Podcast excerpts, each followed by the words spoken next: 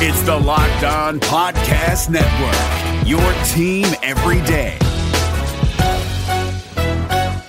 Hey guys, Gronk here, calling a 30 second hair huddle. When it comes to tackling hair loss, Hims has you covered. From clinically proven regrowth treatments to thickening shampoo and conditioner. Just go to forhims.com for a free consultation. Then a licensed medical provider can help you with your game plan. If prescribed, Hims ships directly to your door. Get your hair back in the game with Hims. Try today and get a 90 day money back guarantee at forhims.com. Just go to forhims.com slash NFL. That's forhims.com slash NFL. Restrictions apply. See website for full details and important safety information.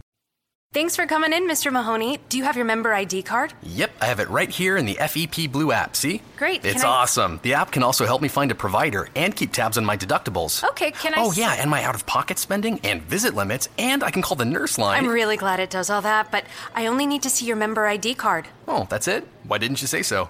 Fearless is just one tap away. With the new FEP Blue app from Blue Cross and Blue Shield, you can access your health benefits on the go. Download it now at fepblue.org/app.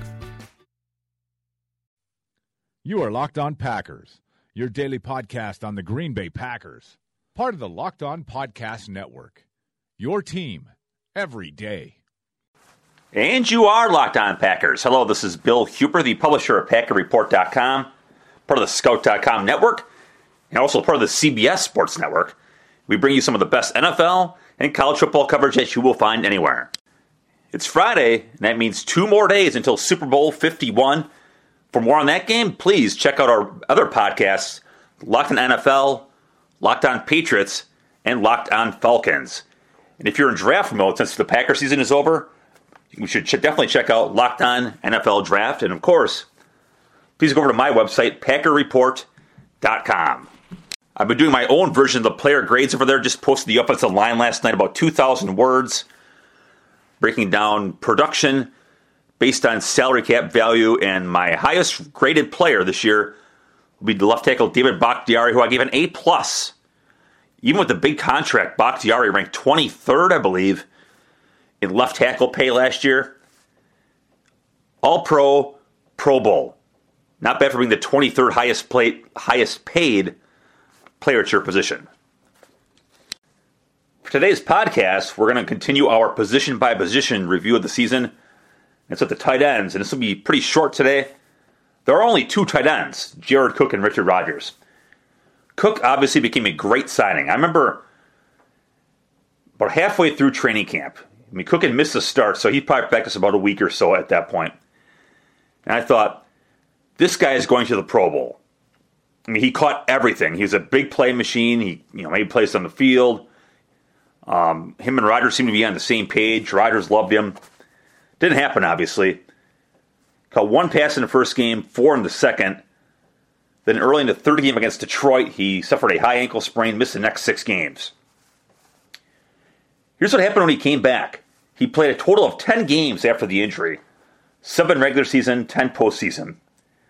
44 catches, 553 yards, four touchdowns. If you were to put that over the course of a full season, that works out to 70 catches, 885 yards, six and a half touchdowns. During those 10 games, he had seven catches of at least 24 yards. Richard Rodgers didn't have any until the playoffs, until he beat Sean Lee for a touchdown. So, I mean, there's a lot of numbers I'll look at here comparing Cook to Rodgers, but that one kind of jumps off the page at you. In postseason alone, Cook, 5 for 48 against the Giants, 6 for 103, one touchdown, and of course the, the big the big one to set up the tying field goal or the winning field goal against Dallas. Then 7 for 78 and another touchdown against Atlanta. In those 10 games since he came back, Packers on 8 and 2. They lost the first game to Washington, lost the last game to Atlanta, obviously, won the others in between. Here's the, you know, some of this was based on the sheer volume of passes thrown his way. And, you know, the one disappointing number here, if you're cooking, you, you figure you, you got you got to be better than this, right? He had a 58.8% catch rate. He's never been a great catch rate kind of guy. I mean, his production has always come on volume.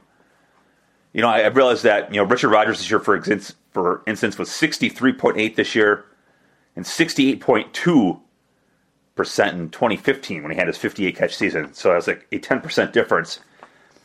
And I realize a lot of that probably is uh, margin of difficulty on the passes, where Richard Rodgers really is a short game kind of guy, and you're going to complete more of those short passes than you are down the field.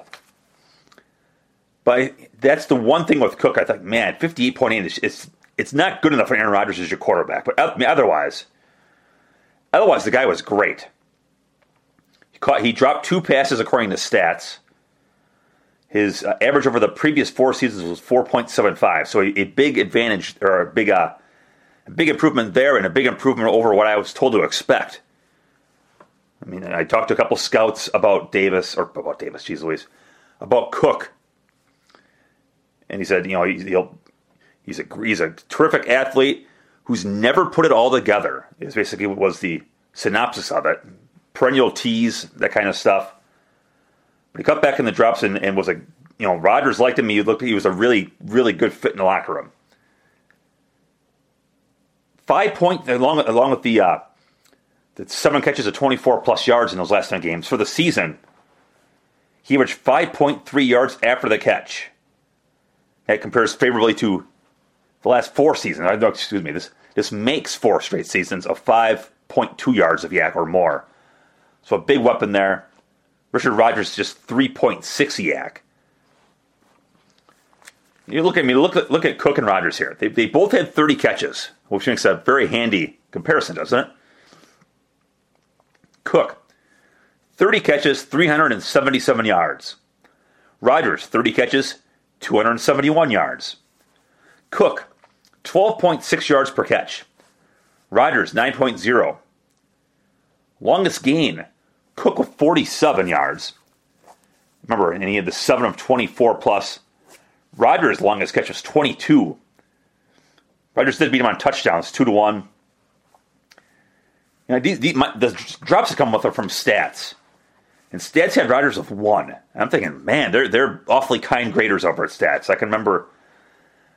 I, I can remember four off the top of my head. So, but you know, I've been using stats numbers throughout all my work, and I'm gonna I'll stick with that. So, Rodgers has Cook beat allegedly on drops two to one.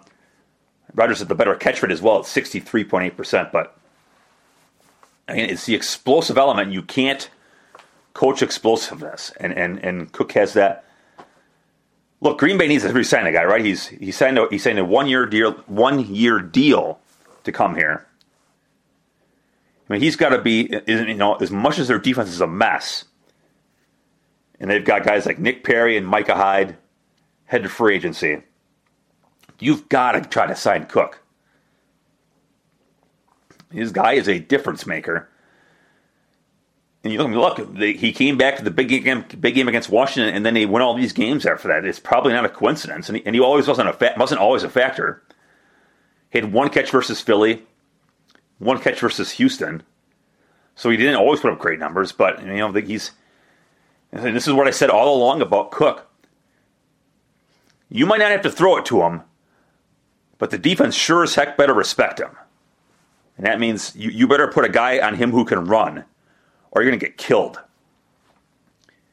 The same can't be said about Richard Rodgers. Defensive coordinators worry about Jared Cook. They don't care about Richard Rodgers. So, in a perfect world, they bring back Cook. Of course, this isn't a perfect world, and there'll be, well, maybe I was going to say 31 other teams. Probably not 31 other teams. But there's going to be a whole lot of other teams who are going to see what he did down the stretch. And look, there's a lot of teams out of the playoffs too who watch the playoff games. I mean, you, you, don't, you don't even have to go back and look at the film of Cook. You just sit, you know, these coaches and scouts are, can sit there watching their TV during the playoffs and watch Cook do what he did.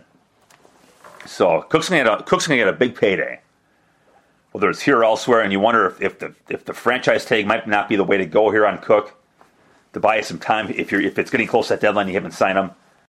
From Cook's perspective, he really seemed to like it here. Heck, he even liked talking to us, which is which can be a rare thing in the locker room sometimes. But you know, for after being that perennial tease for all those years, it really seemed to work for him. I mean, for the first time in his career, he had a quarterback. I mean, look at the quarterbacks he had in Tennessee and in St. Louis, where I mean, you look at the guys he played with, and, and the probably his best quarterback he had in that when that was like a, a, year, year and a half with Matt Hasselbeck. So he, he, from Cook's perspective, you have Rodgers.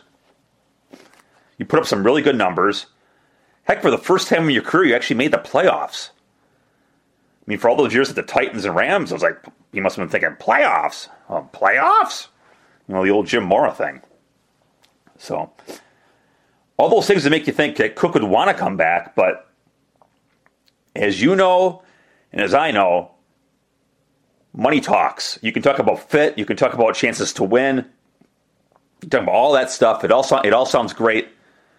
But at the end of the day, if the Packers average, if the Packers offer him a deal of, say, four years and 20 million, and some other team offers him four years and 26 million, just totally making up numbers here. I mean, what are you going to do? Again, you, you would think that players would, would go for fit and chances to win and all that, but it doesn't always happen. You know, and the agent probably has a say in it, and you've got loved ones who have a say in it, and, and all that kind of stuff. So who knows? But it would see, it, it certainly seems like a good fit. And one other thing here is, is blocking. Cook wasn't great, but he wasn't bad. I thought he tried. I, I, I, didn't sense the lack of effort on his part. So I thought he was even, even an upgrade there for Rodgers. Rodgers has never been a good blocker. I, I mean, I, have told this story a hundred times, probably. Maybe not in the show though. I remember talking to his offensive coordinator at Cal after the Packers drafted him. And I asked, "What about his blocking?" And he laughed and said, "When we needed to block, we take him out and we put in a couple of 215 pound guys because they would try." That's all I needed to know about Richard Rodgers blocking. Is the offensive coordinator? I, mean, I, I talked to every single one of these guys as college coaches after the draft. And of course, they always say nice things about guys. Always. It's the one time I can remember where his coach in college totally just, I didn't say, maybe not trash, but was critical of a phase of a player's game. I would take him out and I'd put him on a couple of 215 pound guys who would try. So now, I've never sensed that he didn't try here. I thought the effort's there, but you know, he was huge last year. Kind of a related note. You know, everyone talked about Eddie Lacy's weight last year. Richard Rodgers was huge last year, and his blocking stunk. He, he probably came back 20 pounds lighter this year. Figuring, you know, heck, with the just signed Cook, he needed to get in better shape so he could run better. And I, frankly, I don't know if it mattered. He was probably a little bit more elusive after the catch, but his blocking still stinks. Again, I don't think it's lack of effort anymore. I just think he's a terrible blocker. So Cook's a little bit better there too. So you get a better receiver, you get more explosiveness, and you get a better blocker. All advantages to Cook, and all reasons why Green Bay should try to sign, or Green, Green Bay should do all they can, all they can, to sign him in the offseason. All right, I got two interesting emails here this week. Actually, I got two interesting emails within a span of. Going to my email, right? I just realized that they're all in the same day. Within a span of 38 minutes. Best emails I've gotten in a long time. I do not know who this man's name is. His last name is Lewis, though, based on the email address. Greetings. Here we go. What is the only saying about thinking things will change by doing the same thing? The last four plus years, the Dom Dumb Capers defense has failed, yet he is still retained. He has been fired from every job. Why not this one? Term limits, please. That was in all caps. That was kind of a funny line. MM. Same old play calling and low percentage pass plays on second and third and short. They get eight yards on first down and they throw twice and punt. Please look up how many drives stall because of the play calling on those downs. Also, why no QB sneaks on fourth and inches? Why no jet sweeps with Janis twice a game? Why no flea flickers with QB Cobb? This old stale and needs a change. History is repeating itself. Same thing with Favre. Wolf didn't get him offensive studs, and Sterling went down. Talk about Sterling Sharpe there. Now TT is not getting difference makers, and Rodgers, and Rodgers is getting long in the tooth. Drain the bay, Mr. Murphy. Um, I will get into the caper stuff in the next email here. On McCarthy's play calling, on low percentage pass plays on second and third and short, for on one, ultimately Aaron Rodgers decides where the ball is thrown. And I don't know what all goes into that. Nobody knows. Obviously, McCarthy calls plays, but you know, McCarthy isn't. I mean, I guess there are, are probably are times where maybe it's designed to go a deep, but you know, by and large, there are three, four, sometimes five guys out in the pass route, and it's up to Rodgers to, to determine where the ball goes. And, and, you know, most of the time, and I shouldn't say most of the time. I mean, there's never a play where they just all run deep. Now, there are guys short, there are guys middle, there are guys deep, there are guys left, there are guys right. So, I, I, you, you can criticize McCarthy's play calling, and, you know, and I'm sure some of that probably is fair, but ultimately the QB determines where the ball goes. Why no QB sneaks? It didn't always work very well. I mean, he's not the most powerful of guys. Um, also was banged up too, remember, at the end of the year. Why no jet sweeps with Janis twice a game? Well, actually, I think that's a pretty fair question. It worked. They, they ran it a couple times and it worked. I know they tried to do some plays off of that play, but yeah, I thought the Janis play actually worked pretty well. I am surprised. And the no flea flicker with Cobb, I've always wondered that. Flea flickers, end around passes, whatever. I've always wondered why they've never let Cobb throw the ball. I mean, he did play quarterback. He's not, not only played, he, started at quarterback in Kentucky. Not not a whole bunch of games, but I think a handful of games he started. He probably, he's a smart guy. I would trust Cobb to make a good decision with the ball. Um, so yeah, I, I think there, uh, there's probably a, a, few fair points in here. But back to the second and third down stuff. Green Bay was second and third down conversion rate this year and they are all other than last year. I think last year they kind of fell off the by the wayside a bit, but they they were they've been a top 10 third down team practically every year of Rodgers' career. And this year they were second in the league on third down. So they I think they they managed to do pretty well on that down. All right. This is from Jordan James. Mr. Huber he leads off with, and for God's sakes, people, I'm not Mr. Huber. That's my dad's line. My dad would say, My dad was Mr. Huber. Well, same thing. My dad God bless him in heaven. He's he's Mr. Here. I'm, I'm just Bill. So cut out the formalities here. I'm not. I don't need that. Anyways, first of all, thank you for all your hard work covering the team. He's assuming that I work hard too. Ha! I appreciate your time. Excuse me. I appreciate you taking time to record a podcast to provide information as well as your thoughts on the Packers. I would like to weigh in and take the opposing side to your Dom Capers versus Ted Thompson debate. I will start by saying that I do not blindly trust that Thompson is infallible, nor do I think all the defensive struggles should be pinned on Dom Capers. I do think, however, that Thompson does a pretty good job loading the roster with talent, and the Capers continuously coordinates an underperforming defense. In 2009 and 2010, Capers' first two years as DC in Green Bay, the Packers had a top 10 defense. I would argue that part of the, oh, excuse me, excuse me on that. I could argue that part of that is due to the defense he inherited, but nonetheless, the defense was successful. In the six years since then, the Packers' defense has not finished with a top 10 in either yards allowed or points allowed. Six years.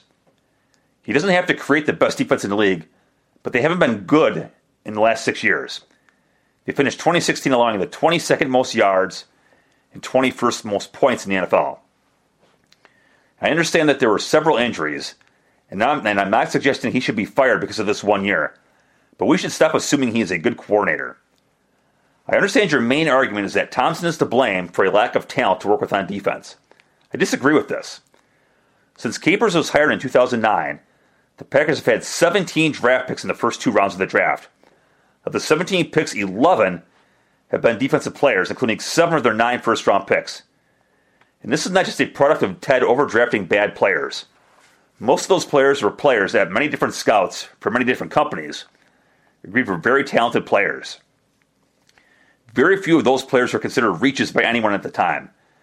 Sure, drafting is not an exact science, but players don't typically bust because their talent was incorrectly evaluated. They typically bust due to off-field problems, injuries, or being put in bad situations with bad schemes and or bad players around them. I trust that Ted Thompson is smart enough to get at least half of those draft picks correct, which should be plenty to fill a talented defense. Coming into 2016, I would assume the Packers plan on giving around 15 defensive players heavy workload snap counts.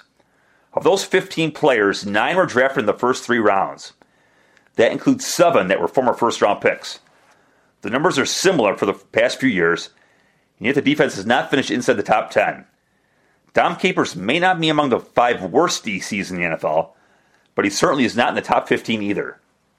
His units underperform in every single year. Most of their coaches would have been fired a long time ago if they produced those results within the resources, or excuse me, with the resources he was given. Thank you for time. Thank thank you for the time to read this crazy long email. I hope you give my argument fair consideration. Thanks, Jordan. All right. You could be right, Jordan. And this is what we will never know.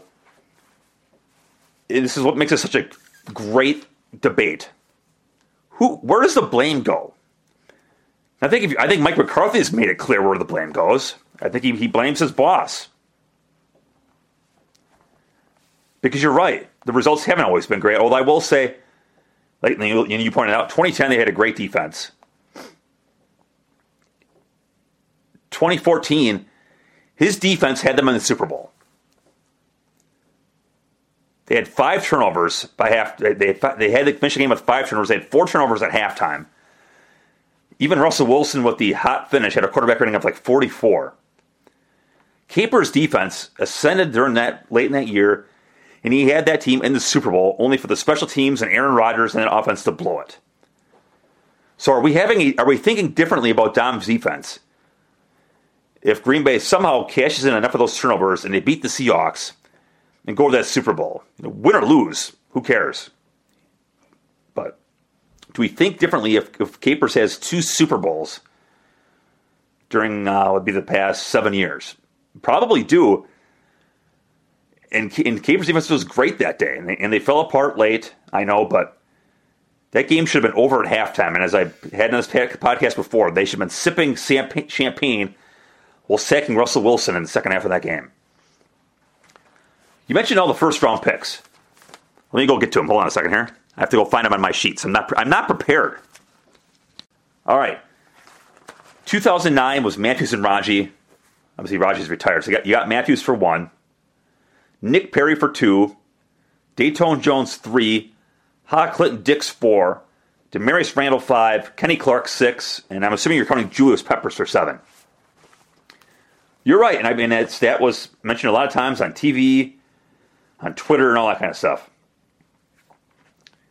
We'll start at the top. Clay Matthews. Is Clay Matthews to you performing like a first round pick? Or is he performing like a guy who's breaking down because he's getting around 30 years old? He's had a lot of wear and tear on his body. What did he do this year? You know, he missed time with a hamstring injury like he does a lot of years. Then he had the shoulder late in the year. The guy's been hurt. He did not perform like a first round pick. Nick Perry, great year. Come playoff time, he's got a broken hand. He's not playing like for me. He's still rather effective with it, but you're, you're trying to beat the best offense in football, and the best offense this league has seen since maybe the 2011 Packers. And you know, just if you want to base it on, you know, have a, have a great running game and a, and a great passing, and this is the best offense since maybe the Rams with Marshall Faulk and Kurt Warner. You're trying to beat them with Nick Perry, your best front seven player, with one hand. Datone Jones, 2013. Not a bust, but he was drafted to play defensive end. It didn't work. He switched positions. A bad draft pick. 2014, Ha Clinton Dix. Oh, he went to the Pro Bowl. He's a second team All Pro. I think maybe a little overvalued, but a heck of a good draft pick. No one's quibbling there. Damarious Randall. Enough said. Kenny Clark. I think that's going to be a good pick. He, he's played, he played pretty well down the stretch, so worth it for sure. But again, of this, and, and, and then you got Peppers, who's 37. So of those seven players, okay, they're first round picks. Which of them played like first round picks? Did Clay Matthews play like a first round pick this year? No. Nick Perry. Yes, but with a with one hand, is he playing with like a first round pick with one hand? No. Datone Jones, definitely not. Ha and Dix, yes. Damarious Randall, God no. Kenny Clark, um, sure. I'll go. I'll go with you on that because he played well and, and you like the upside there. So, and Peppers, Peppers gave you what he got, what he had, but he's also he turned 37 a couple days before the championship game. I mean, he's certainly not like a first like a first round pick. I mean, if you if you if you, th- if you throw the age out, and say, what did he play like? Fourth rounder? So I understand they have a lot of first round picks, but where is the value in those first round picks? If you want to go a little bit deeper, sure. I mean, um, Morgan Burnett was a third round pick. Um, in that playoff game, I don't know if he played like a third round pick. Um, he's played hurt, but for you know for the course of the season, sure, he's, he's been a ter- terrific pick as a third rounder, no doubt about that. Um, I'm just going through the roster. Um, yeah, look, you know, you look at that. They have a third round pick from 2010 to Burnett, not in 11, not in 12. That was Mike Daniels as a fourth round pick, not in 13. Um, the you know the, the defensive guys in the roster from the 13 draft for Datone Jones and Micah Hyde. 2014, um, Clinton Dix is the only defensive guy from that draft on the roster. 2015, uh, Randall Rollins in the second has been was a god awful pick based just based on this year. Then Jake Ryan in the fourth, and he you know he got hurt. And then in 2016, you drafted Kyler Fackrell, who um, was a forward-thinking pick and certainly not. Look, the guy, I, you know, Bob McGinn wrote some nice things about it. I didn't see it. I thought he was a, I thought he had a lousy year, and I couldn't figure out why they kept playing the guy.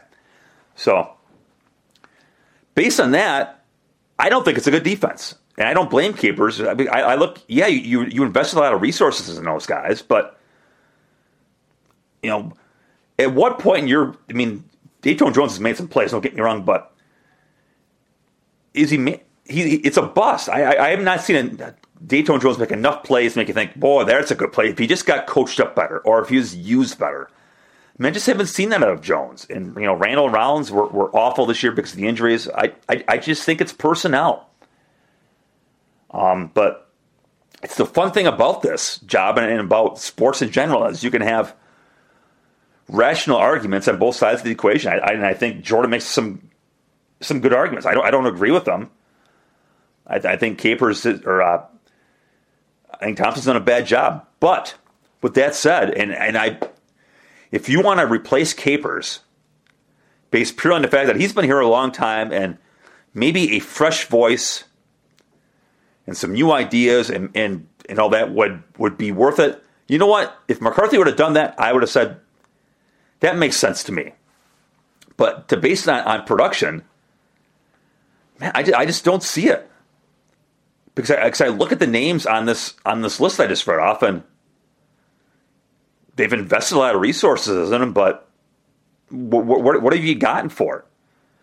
You know, I my inkling is is the cornerbacks coach Joe is a great coach because I look at what he did with Sam Shields, what he did with Tramon Williams. Um, Charles Woodson swore by him um, because when Woodson was here and Joe Whitt took over as cornerbacks coach, Whitt was like 30, maybe 29, whatever he was. And Woodson, and there were a lot of older guys in that room, and it was Charles Woodson who went to, back, who went to bat for Whitt. That's good enough for me. And, he, and, Whitt, and then Woodson had a career rebirth here. So based on the success of those guys, I say Joe Whitt's a, a really, really good coach. So it, did Randall and Rollins play poorly, or is because they were coached poorly and are being used badly in in caper scheme? You know, I, am not a scheme guy, and I will and I will say that I have no idea. I am a whatever the hell is called execute the play kind of guy. So you know, is is caper scheme bad or predictable? Hell, I don't know. You know, I, I, I do chart blitzes. Um, during the games. You know, did, they send three in this play, send four, send six? And I've never sensed any predictability. And I look at, you know, you, you go to those third and long plays. I, have never sensed any predictability. I'm doing this stuff during the game where he always sends five, he always sends six. No, he'll send three, he sends six. I, I, I sense it's been pretty unpredictable in that regard. But again, I don't know. If you want to argue that he should be replaced for a fresh voice, like I said, I'd, I would be, I would be okay with that. But I thought that I thought the cupboard was bare this year because if you can't if you can't cover guys, you've got no chance. I don't care what the hell blitz you call. If you if your guys suck at covering, you're gonna you're gonna get killed. And I, and I thought that was the case. And in 2015, um, I think they were 12th in scoring, and, and in 2014, I think they were 13th. But had him in the, but played well enough to get him to the Super Bowl, only for the offense and Brandon Bostick and and uh, you know, this is well, especially there was a fake fake field goal touchdown too there. So I thought they played well enough there too. So I, I, I go to bat for Capers here, and I go I vote for Capers over over Thompson in this, and and by McCarthy keeping Capers again, I would assume that McCarthy has the same stance as I do. But a very very well thought out email, and I will take your emails anytime. And with that, thank you for listening. I truly appreciate it. Have a great weekend. Enjoy the game. And I look forward to talking to you about it on Monday. Is democracy in danger or decline? Condoleezza Rice, William Galston, and Carlos Gutierrez and others take on this question in the fall edition of The Catalyst, a journal of ideas from the Bush Institute. Surveys show Americans place less trust in institutions like the media and business. Others contend America has faced far more challenging periods and emerged strong. Leading policymakers, Bush Institute experts, and respected journalists take on this debate. Read about it at bushcenter.org/catalyst. Catalyst.